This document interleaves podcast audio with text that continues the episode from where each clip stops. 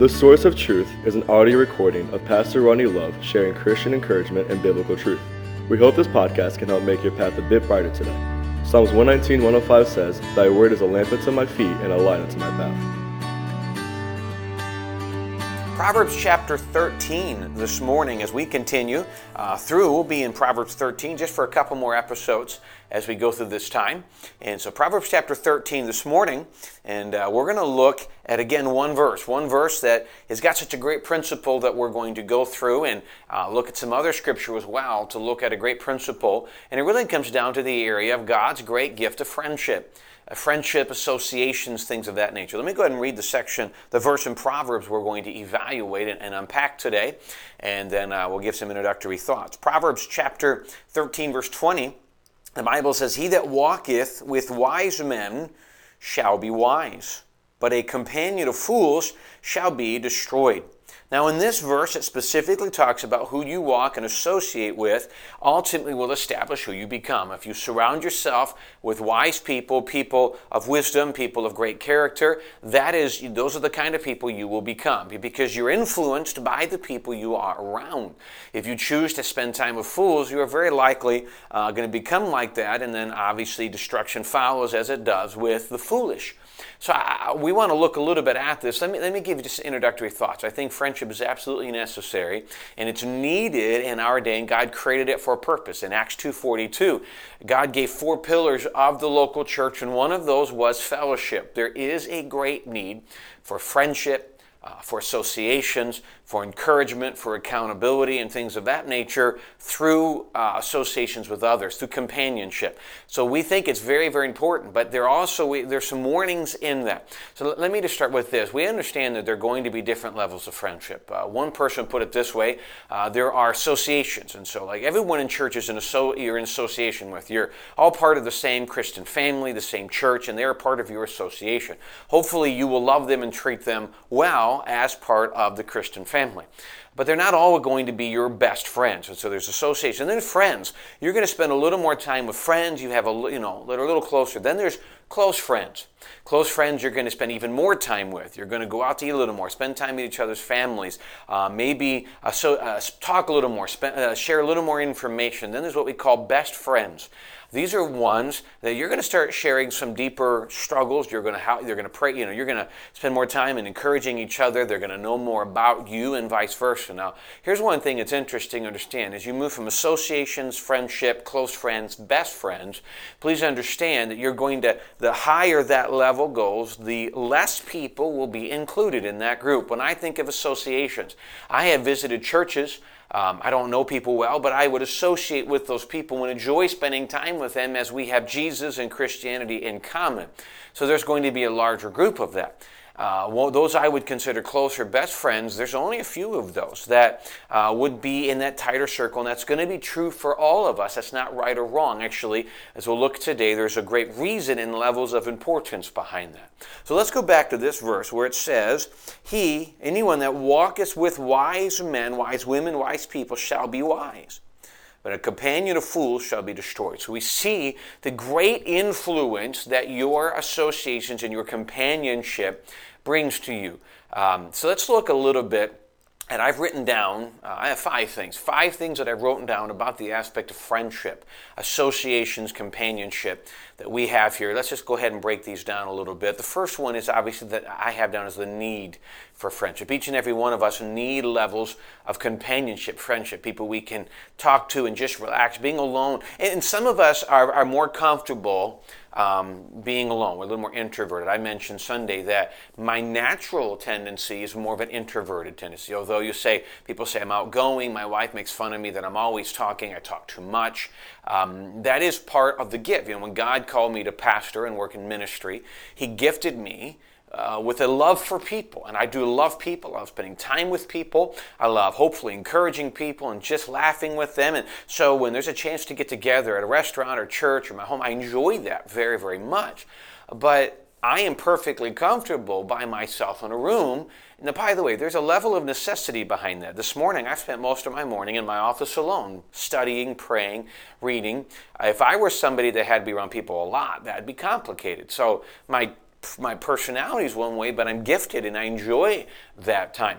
But there is a need to just say, well, I'm an introvert, I'm okay alone. That's dangerous. So there is a need for friendship. Proverbs eighteen twenty-four, the Bible says, a man that hath friends must show himself friendly. And there is a friend that sticketh closer than a brother.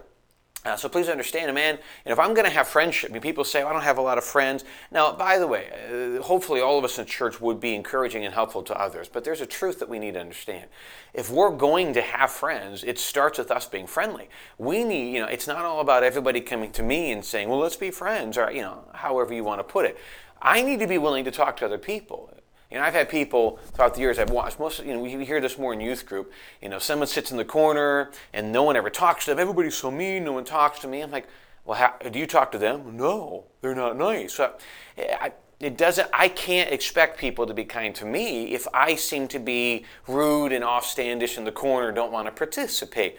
One time years ago in youth group, we were training the teens, hey, and include new people. And so somebody came in that we all knew, but they were a little more uh, shy, and they came in and I uh, remember, I'll never forget, no less than five or six teens, hey, come out, do this. They went to the gym, hang out with us, go play this. And this, st- this student kept saying, no, no, I don't want to. And, you know, just kind of shut them all down. Adults tried to pull them out. It was an organized activity. No, no, no, no, no. And then later that week, I got a call from the parents saying how rude people were to their student. And I ex- told them what I'd seen. Uh, we, we have to... Uh, we have to be friendly. So there's a good point, but there's a need for it. We need it.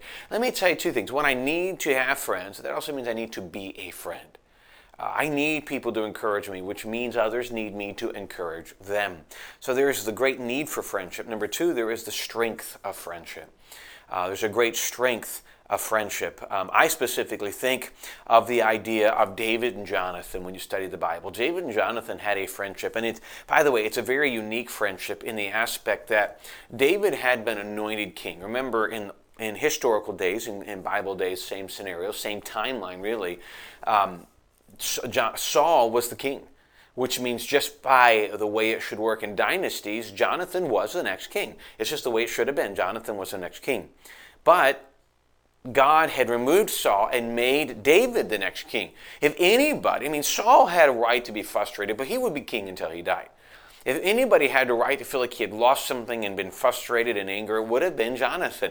His throne had been removed from him. Yeah, it was the result of Saul, but anybody, you, you've watched, anybody could have blamed David. David was the one that you could have said was stealing the throne from Jonathan. Yet somehow, Jonathan obviously was more godly, had seen, had understood the premise, but had created a friendship with the one stealing his throne. Think about the type of friendship that had to have been. And I, I tell you, I just, I've always been appreci- appreciated what Jonathan must have been like. If you study the life of Jonathan, you're going to find that a man of character, a man of strength, a man of courage. Um, but just his friendship with David said an awful lot about who he was. And I've always appreciated uh, that friendship and that association together. But when we look at that, uh, there is a great need and there's a great strength in friendship. There's a great strength because someone can say, hey, how you doing when you're hurting? When you need someone to pray with, when you need someone just to talk to. Uh, there are certain people in my life. I look at my wife and then I think of my father, those two specifically. If I'm really struggling, you know, they don't really say anything to eliminate the problem. I don't call, I talk to my wife or my dad and the problem disappears. But there's something about talking to them that it helps me, and then they just understand that it literally helps release a lot of the tension and struggle I'm having. Uh, there's a great strength in friendship. Number three, there, uh, we need to understand that friendship had that there's a transparency in friendship. Amos chapter three, verse three says, "Can two walk together except they be agreed?" If you are going to create, remember we talked about these different, there's associations that work to best friends. The closer you get to somebody, the more that person reveals about you. Let me explain what I mean. If I get around somebody who is just a very critical person, they're constantly criticizing, they're, you, you know they're going to complain about something, their lips are moving, you know that kind of person. And they're, the moment they walk in, man, they just bring the tenor, they bring stress into the room, they're just always critical. They're smiling and they're nice about it, but they're just constantly critical. If you get closer and you find yourself, man, I like this person, that says a lot about you. Because can two walk together except they be agreed? You get around a compulsive liar, that says a lot about you. You get around a critic or a negative or things of that, you're going to find them. You get around somebody who loves God and you, hey, I like that, you're going to find. You get around somebody who's divisive, It says a lot about you, a lot about the current heart. So please understand that uh, who you spend your time with says a lot about who you are, who you go to. If you get around godly people and mm, makes you uncomfortable, well, they're just judgy, and don't, we have a lot of reasons behind it, but if being around somebody who wants to walk with God makes you uncomfortable, and please, we'll talk about this Sunday night, if you are a godly person, you should be the most loving. You're not. You shouldn't be judgmental. But there are some that is no great, no matter, no matter how gracious they are, some people, I don't know, I want to be around that. That says a lot about their heart. Uh, so who you um, who you spend a lot of time with will say a lot about who you are. We used to say this all the time when school would start. Uh, you get to know a lot about a new person by whom they spend time with. Uh, and that is so true in college, it's so true at work, it's so true in church. Uh, it's just true cross board. Who I associate with says a lot about who I am. Then there's also the effects of friendship. So we talked about the need, a strength in friendship, the transparency. There's also the effects of friendship. In Psalm chapter one, verse one and two, it says, Blessed, the word blessed literally means happy, fulfilled. Happy is the man that walketh not in the counsel of the ungodly, nor standeth in the way of sinners, nor sitteth in the seat of the scornful. But his delight is in the law of the Lord, and in his law doth he meditate day and night. So he says there's three different levels even of this negative association. Blessed is a man that walketh not. Uh, you're not really close to him, but you begin to walk with him, nor standeth in the way of sinners. Now you're you're you're standing and you're listening. You don't just catch him in pasturing, or sitteth in the seat of the scornful. Now you're participating in it. If you hang with the wrong people, you will be driven to the point where today I would never do that. I just want to love them. And then a year from now, or two years from now, or six months from now, you're participating with it. That brings emptiness and pain, and, and you lose a lot of what you used to be. Uh, the effects of friendship, the wrong type of friends will cause grief. We go back to Proverbs twenty, thir- excuse me, chapter thirteen, verse twenty. He that walketh with wise men will be wise, but he, but the companion of fools shall be destroyed. Who you spend time with will establish who you become. The effects of these friendships. And so if you want to be wise, you want to be godly, you want to be sweet, you want to be kind, you want to be somebody that, like a Barnabas, that just helps other people, spend time with people like that. You want to be critical and angry, whatever, spend time with those. It will establish who you become. The effects of a friendship. Uh, and then let's go and finish with what I, I, it's a little bit of a different finishing point, but I have the fifth one as the closest friend.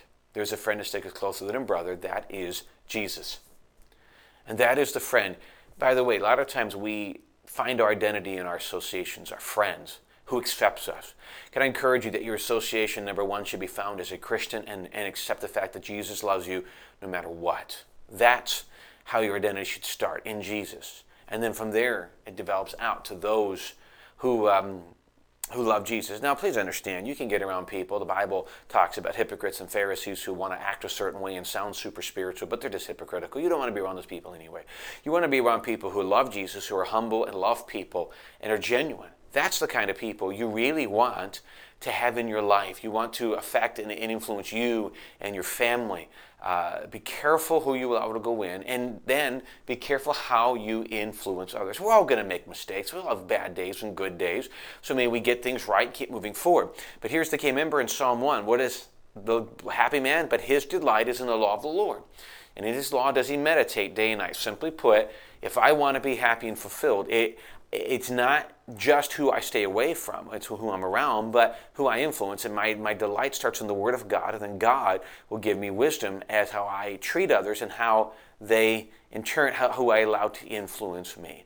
Uh, may we choose wisely, may we be good friends and encourage others, and always be those that are encouraging people and edifying others. And Sunday night, I hope you come, because we're going to talk about something interesting. The last two verses of James five, or basically of James, talk about what it means to Um, kind of deal with people going the wrong way. How do you do it, it, it without judging, loving, um, without being critical? What, what does he really mean by that? How do we do it without it being negative? And so it'll add a little bit of help here. So I hope you'll come Sunday night. Join us for the praise service. Join us for a time of testimony. We're going to open the floor Sunday night. Encourage you to come and just give testimony. Um, we'll give you a microphone and give you a chance just to, and we only do microphones so people online can hear you, but just to share how God's worked in your heart. And we'll uh, continue with our children's story, and then a great time in God's Word Sunday night, five o'clock. So hope you, if you can make it on property, ten and five, we hope you will.